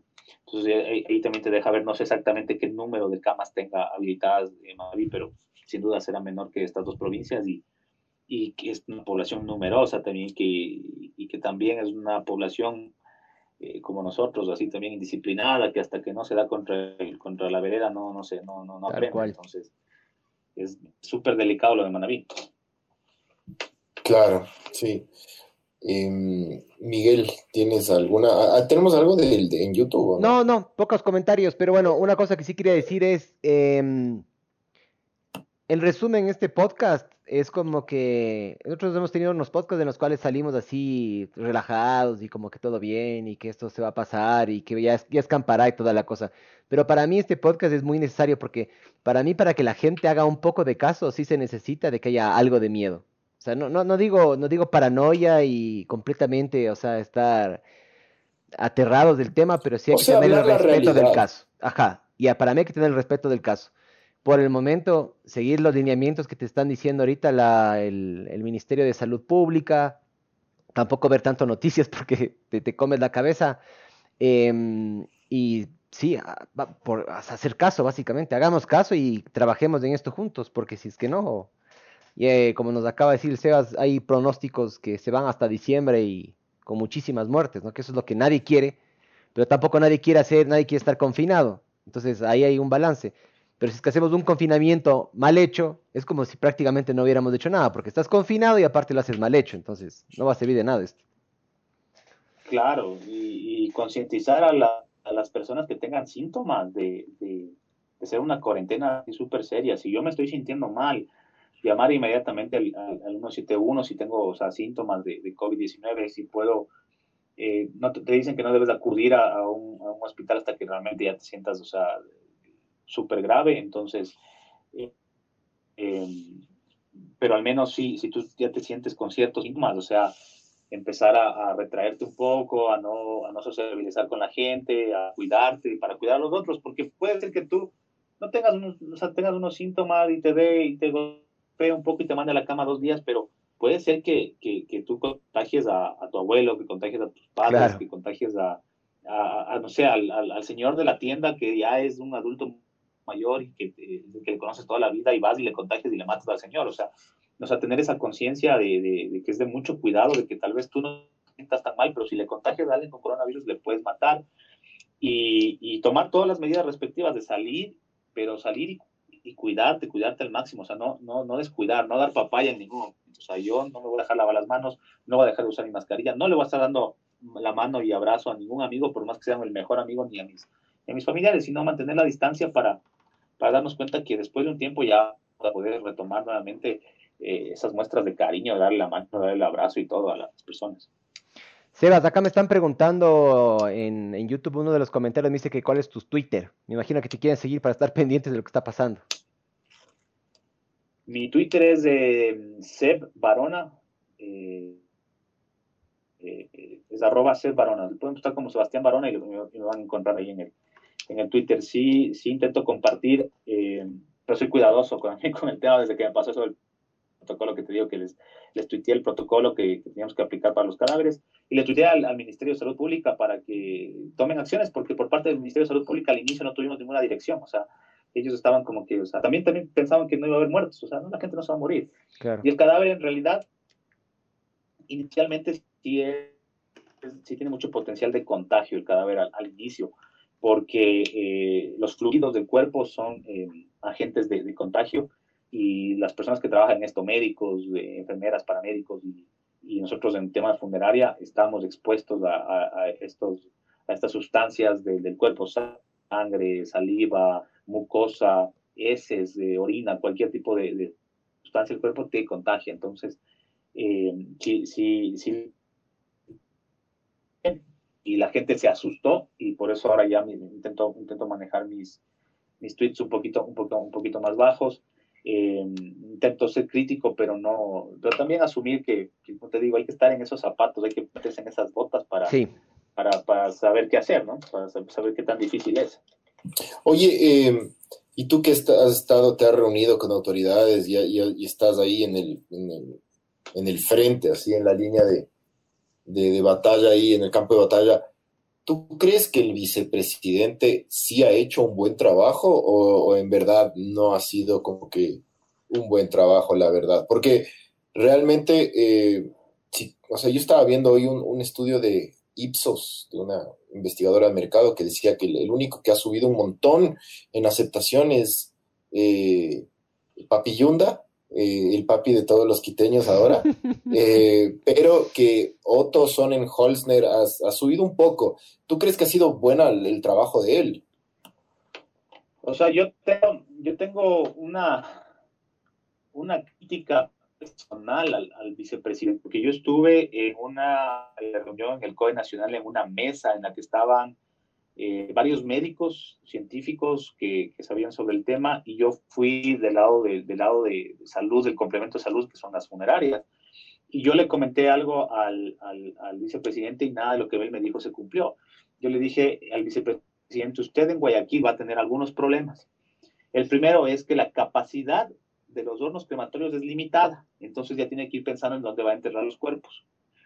En segunda instancia, el precio de, cremación, como es un mercado pequeño en el que tú eh, no tienes muchas cremaciones y un horno crematorio es un artefacto costoso, tú solamente divides tus costos para el número de clientes que tienes y como son pocos, el proceso de cremación es alto, es un valor caro. No pasa en Quito, porque en Quito tenemos números altos y la cremación es un, tiene un valor menor. Entonces le dije, usted va a tener unas cremaciones que van a estar en precios inalcanzables para las personas. Si estamos, en ese momento estamos hablando de que las personas no van a tener que comer. dije, si estamos preocupados porque la gente no va a tener que comer, que es, necesario que, y que de alguna manera es más, más accesible llegar a comprarte un pan, llegar a pagarte una cremación de 1.800 dólares, eh, necesito que regule, que, que, que, nos reunamos y regulemos los precios de la, de la, cremación en Guayaquil. Y le dije, y, eh, y además de eso, controlar que el, el, el, precio de los cofres tampoco suba, o sea, que el precio de los cofres sea, sea, sea un valor eh, justo. Y él me dijo, no, nosotros ya, si es que tenemos que obligar a, las, a los crematorios a cremar, lo haremos. Si tenemos que obligar a, a, enterrar, lo haremos. Y no hicieron nada. O sea, en realidad eh, la gente se murió se quedó en las casas cinco, cinco, seis días, ¿no? Hasta que se activó un protocolo que, que lo organizamos con los compañeros de Guayaquil, en donde yo eh, tuve aquí participación en la mesa técnica 2. Les dije, el primer, el primer problema para que una funeraria se active es que el fallecido no tenga el documento de defunción, el que te habilita a ti a hacer algo con ese cuerpo. Porque si tú tienes un cadáver que no sabes ni quién es, ni no, sabes ni de qué se murió, tú como funeraria no puedes ser irresponsable y tomarlo y hacer lo que a ti te parezca, sino que necesitas un documento oficial del, del gobierno que te indique que esa persona falleció por coronavirus, se llama tal, tú coges el cuerpo y lo cremas y tienes el, el, cuerpo de tu, de tu, de tu ser, del ser querido de estas personas ahí en, en, las cenizas para entrega posterior, ya con la documentación legalizada. O sea, esa persona se murió, fue legalizada en el registro civil, en el registro civil ya aparece como una persona que murió. Pero nada de, o sea, nada de eso, se, de lo que yo le había comentado antes, aplicó el, el, el, vicepresidente y me tocó a mí meterme en esta mesa técnica 2 abrir este protocolo y darles allá en Guayaquil. Yo les dije, tienen que ir con un médico, o sea, un médico tiene que estar ahí porque el único que puede certificar la muerte de una persona es un médico, no puede ir ni, un ingeniero, ni un arquitecto, ni un abogado, tiene que ir un médico y certificar con su documento, con el documento que tiene acceso eh, vía digital con el INEC, que es, es la, institución que te da estos documentos de defunción para que se vayan registrando, y ese documento tú lo legalices en el registro civil. Entonces, este primer documento es el, es el más importante. Entonces, eh, les, les, dice que establezcan que un médico en Guayaquil esté entregando este documento de, manera fácil para que las funerarias se activen y puedan retirar el cuerpo, porque yo como funeraria, primero, no quiero al que no le puedo dar un tratamiento directo y rápido y que no sé de, qué se murió y que no sé quién es, porque además de eso me puedo meter en un lío legal. Entonces, eh, se estableció, se logró hacer algo así con, ahí tuvimos, eh, nos acompañó, nos acompañó es como el viceministro, no es el viceministro, es el vice, eh, no recuerdo otra palabra, de salud, que fue una persona súper abierta y me dijo, tiene razón, voy a poner los médicos en este momento. Y cogió, él, quien tiene potestad del Ministerio de Salud, cogió y sacó los médicos para que hagan eso en Guayaquil. Y en Guayaquil se empezó a hacer eso y eso empezó a fluir y, los cuerpos empezaron a ser, a ser tratados. ahí tuvieron que utilizar otras, eh, otras medidas empezaron a enterrar en, en los cantones aledaños a, Guayaquil. O sea, por darte una referencia, si se moría aquí en Quito, eh, le estábamos eh, enterrando en Tababela, aunque no nos guste. O sea, yo a mí me, me hubiese gustado que mi familiar esté enterrado en, aquí en Quito, en el Batán, porque me queda cerca de, de, mi trabajo, de la casa, para ir a dejar una flor a mi ser querido. Pero me toca ir a Yaruquí porque no hay más y les tocó hacer eso en Guayaquil. O sea, empezaron a irse a los a los, a los cantones aledaños para, para enterrar los, los, los, cuerpos, porque ya los, los cementerios de Guayaquil no tenían capacidad para un cuerpo más. Entonces, eh, eh, yo puedo agradecer, por ejemplo, que el COE nacional nos tomó en cuenta y, y, y, no pensaron que son sabelo todos, o sea, me tomaron en cuenta a mí como parte de las funerarias y me dijeron, bueno, tú sabes de tu tema, tú ayúdanos en tu tema. Y, logramos establecer dentro del protocolo algunos lineamientos para que se, se solucione y dentro de eso tuvimos también la ayuda del registro civil, que ahora la defunción tú la puedes hacer vía online, o sea, metes el documento, del, lo escaneas al documento del médico, metes la información, envías y se genera el documento de defunción del, del, registro civil, que eso es increíble porque las colas en el registro civil era como para comprar una, una entrada de Liga Barcelona a la final. Unas colas que llegaban puta, del, del, registro civil que es en las Naciones Unidas de Amazonas. Y justo lo que se quiere es separar a las personas. Carolina con la cola. Lo que quieres es que no se aglomeren y, y claro. que sea rápido. Además necesitas, necesitas ese documento rápido para enterrar el cuerpo, para cremarle. Entonces tiene que ser ágil y ahora este proceso del, del, registro civil es de aplaudir, honestamente. O sea, eso no tiene que ser claro. Yo digo eso, siempre lo he dicho por Twitter, es de aplaudirles. El proceso del registro civil es muy bueno. Eh, los médicos de lengua ayudaron mucho con estos documentos para que, para que vayan a, a, ya puedan enterrar los cuerpos, pero como tú dices, Miguel, tuvimos que llegarnos contra la pared para darnos cuenta y empezar a implementar las soluciones. No, no, no, no pudimos de tomarlas antes de. Entonces, regresando a la, a la pregunta inicial, o sea, yo creo que lo, es, es, es, digno de aplaudir lo del, lo del vicepresidente de, de, meterse en los hospitales y de recorrer las casas de salud y de irse a los cementerios. Eh, obviamente la presencia de él y, y, y, palpando la realidad ayuda a empujar eh, las soluciones y obviamente también está expuesto a un contagio porque yo viví eso, o sea, yo, yo trabajé eh, al menos esos, esas tres primeras semanas de, de, iniciado el confinamiento, yo llegaba a mi casa y en, en, mi cabeza solo estaba, no puedo contagiarle a mis hijos ni a mi esposa, no puedo. Entonces llegaba y me sacaba la ropa en la puerta, eh, no saludaba con nadie, me metía al baño a bañarme y mi ropa a una bolsa para que el siguiente día se lave y, y a mi hijo que, que, le gusta jugar conmigo, que le gusta estar eh, saltando, peleando conmigo, no le, no, no le podía yo abrazar, no le podía molestar, no podíamos jugar entonces me tocaba estar de lejos. Entonces, Qué duro, ¿no? Entonces, en realidad sí, por ese lado es, es feo tener que pensar en eso y me imagino que en la cabeza del vicepresidente también ha estado, o sea, el hecho de que me puedo contagiar, me puedo morir, puedo contagiar a mi familia y puedo ver a mis hijos, que esa es la parte que tú estás, o sea, como que, bueno, si no les contagio y me voy a una cuarentena solo, pero si me muero, voy a dejar de, de ver a mis hijos, es la parte que yo, yo pensaba, o sea, yo pensaba básicamente en eso, decía, no, no quiero dejar, mi hijo tiene, tiene cuatro años, entonces era como que yo no puedo en este momento dejarlo solo bajo ninguna circunstancia. Pero afrontábamos eso y estábamos en la primera línea de batalla y el vicepresidente estuvo ahí, entonces es digno de aplaudir también, porque no todo, yo vi a los médicos quebrarse, yo vi a los médicos, a las enfermeras, a, los, a las personas de, de los hospitales, a los policías que llegan a los levantamientos de cadáveres, a los eh, claro, médicos legistas que son que son la primera línea, yo los vi, o sea, yo los vi quebrados psicológicamente, o sea, les vi mal, o sea, asustados, realmente asustados. Yo, de alguna manera, me, me controlaba porque era la cabeza de, de, la empresa y les veía a los míos también que comenzaban a, a, preocuparse y a estresarse un poco. Entonces tenía que ser la cara fuerte, si no pasa nada, vamos a estar bien, vamos a tomar las medidas. Pero en el, o sea, en el fondo, o sea, dentro de tu cabeza estaba la, la situación clara, o sea, te puedes morir. Wow, este ha sido un podcast súper intenso, la duro. no hemos jodido, no hemos dicho patanerías, ni nada. Sí. Eh, ha sido súper duro, pero súper, súper bueno, súper interesante. Necesario, necesario, loco. Sí. Necesario, porque sí. En base, en, cuando, para mí, cuando uno pone en perspectiva la muerte, aprende a aprovechar un poco la vida, desde mi punto de vista. Y ese tipo de cosas de este virus y toda la situación que estamos viviendo ahorita, a mí me ha hecho eh, relajarme en algunos aspectos, no estresarme por tonteras también, eh, y darse cuenta de que hay que ser agradecidos, uno, de que estás vivo para empezar, y de ahí hacer todo lo posible para mantenerlo así y las personas que te rodean, y disfrutar dentro de lo posible, porque tenemos los días contados, panes. Sí, totalmente, totalmente. Sí te ayuda a valorar un montón, un montón la vida, un montón valorar esas cosas chiquitas como, no sé, salir sin mascarilla de la mano de tu hijo a la tienda, comprarte una cola y en paz, o sea, que toda la gente esté bien y que estés en paz. Te digo, muchas, muchas personas me decían a mí, tú, o sea, tú estás bien porque tu negocio está bien. Le digo, no, o sea, eh, recuerda, le digo, recuerda que más allá de, de, un negocio, más allá de un empresario, uno es un, ser humano y un ser humano que palpa las situaciones de, primera, o sea, y, tener que enterrar a una persona, yo tuve que enterrar a, una, a, uno, a, cuatro familiares eh, de la ciudad de Ibarra, se murieron cuatro personas y una de esas personas tenía 20 años.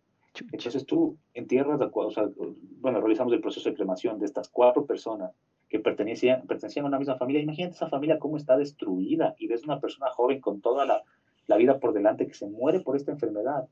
Sea, te quedas golpeado y dices, o sea, no, y, y, no es el tema ya para nosotros comercial, para nosotros al inicio fue el tema siempre humano de, de poder colaborar, de poder ayudar a la gente. Y recuerdo de este, este señor que les, les comenté que era extranjero y falleció.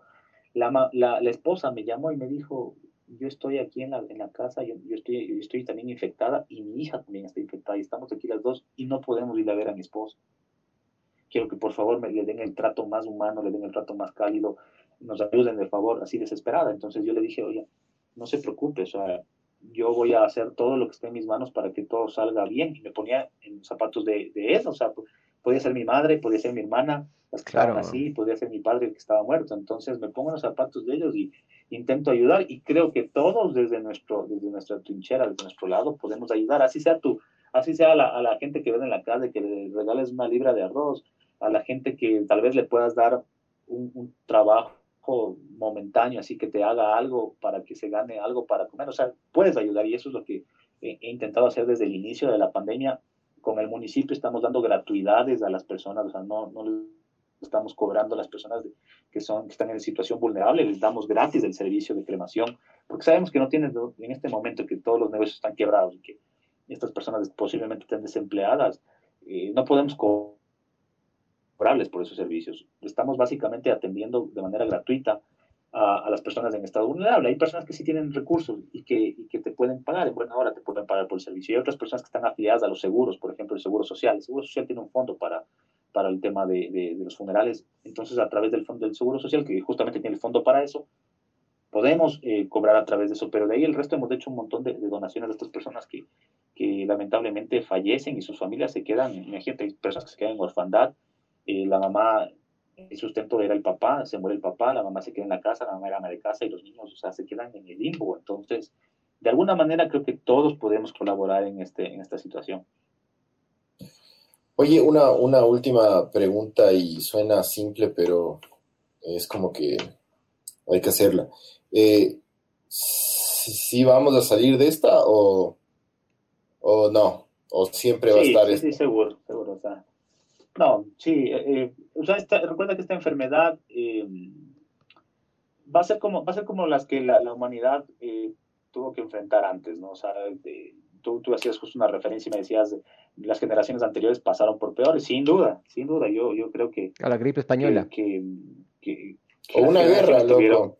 O sea, eran más, eran más berracas, una, una guerra mundial, eh, una, una pandemia de estas, de, donde no puedes implementar nada de teletrabajo, en donde no tenías hospitales al nivel que tenemos ahora, en donde no tenías información como la tienes ahora. O sea, tal vez antes llegaba alguien enfermo y contagiaba a todo el pueblo porque ni siquiera sabían qué pasaba. Ahora nosotros al menos sabemos qué pasa. O sea, sabemos que tenemos la enfermedad aquí, sabemos de qué se trata, sabemos los síntomas y, ya podemos cuidarnos. Sí, vamos, vamos, a salir. Yo lo que me he propuesto y desde el inicio hablando con un amigo le decía, eh, vamos a salir y vamos a contar, vamos a contar eh, esta situación, cómo fue de dura.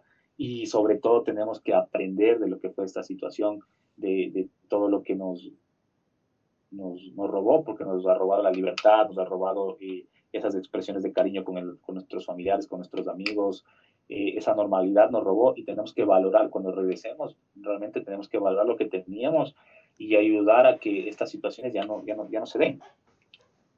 Sí, o sea, sí, en verdad todo el mundo, esto le cambia al mundo y todo el mundo va a cambiar. Hay gente que va a cambiar full, hay gente que va, no va a cambiar, pero la mayoría creo que cambiaremos en algunos aspectos y vamos a comenzar a valorar un poco más de esas cosas como más sencillas y ser menos, hasta menos materialistas, cacho yo.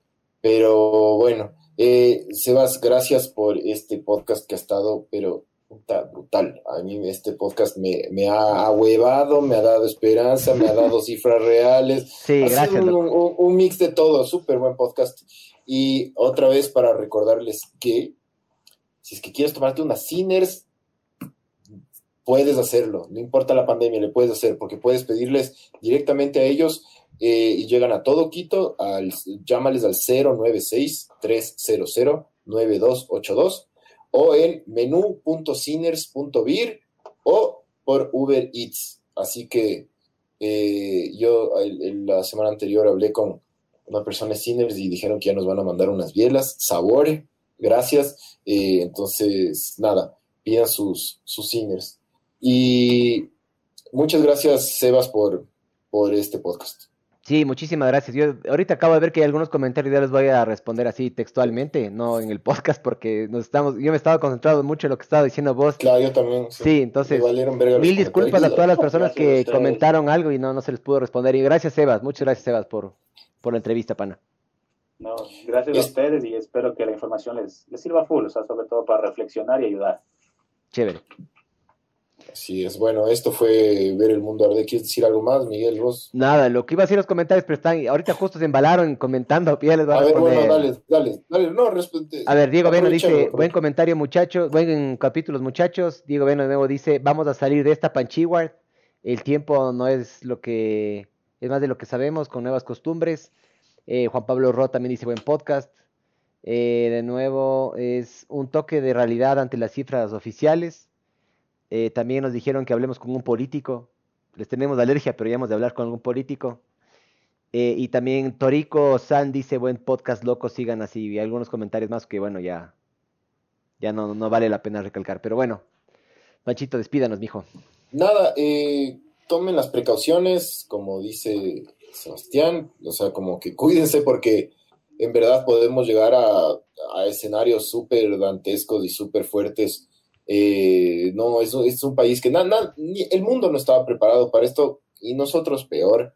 Eh, pero si es que usas mascarilla, te lavas las manos, te, desinfectas bien en, general siempre, tratas de no salir, si es que tienes que salir por algo específico, por ejemplo, yo mañana tengo que salir específicamente por una pendejada, me toca, pero es como que hacer rápidamente, no, no tener contacto con, con la gente y es como que tratar de quedarse en la casa y ser fuertes mentalmente, porque yo, eh, y esto es un último comentario, así que va a ser, yo he hablado con muchos compañeros de trabajo y lo que está pasando ahorita es que, claro, así gente que no ha salido en tres meses de la casa, nada, pero ni a la esquina, nada. Eh, y ellos están teniendo más bien muchos problemas de ansiedad y, problemas ya psicológicos, entonces hay que hay que tratar de también cuidar la cabeza un poco porque la pandemia trae, trae virus, pero también trae ansiedad, trae depresiones y un montón de, de pendejadas que también joden, ¿no? Entonces, bueno, esto fue ver el mundo arder y nada, chao, nos vemos, cuídense.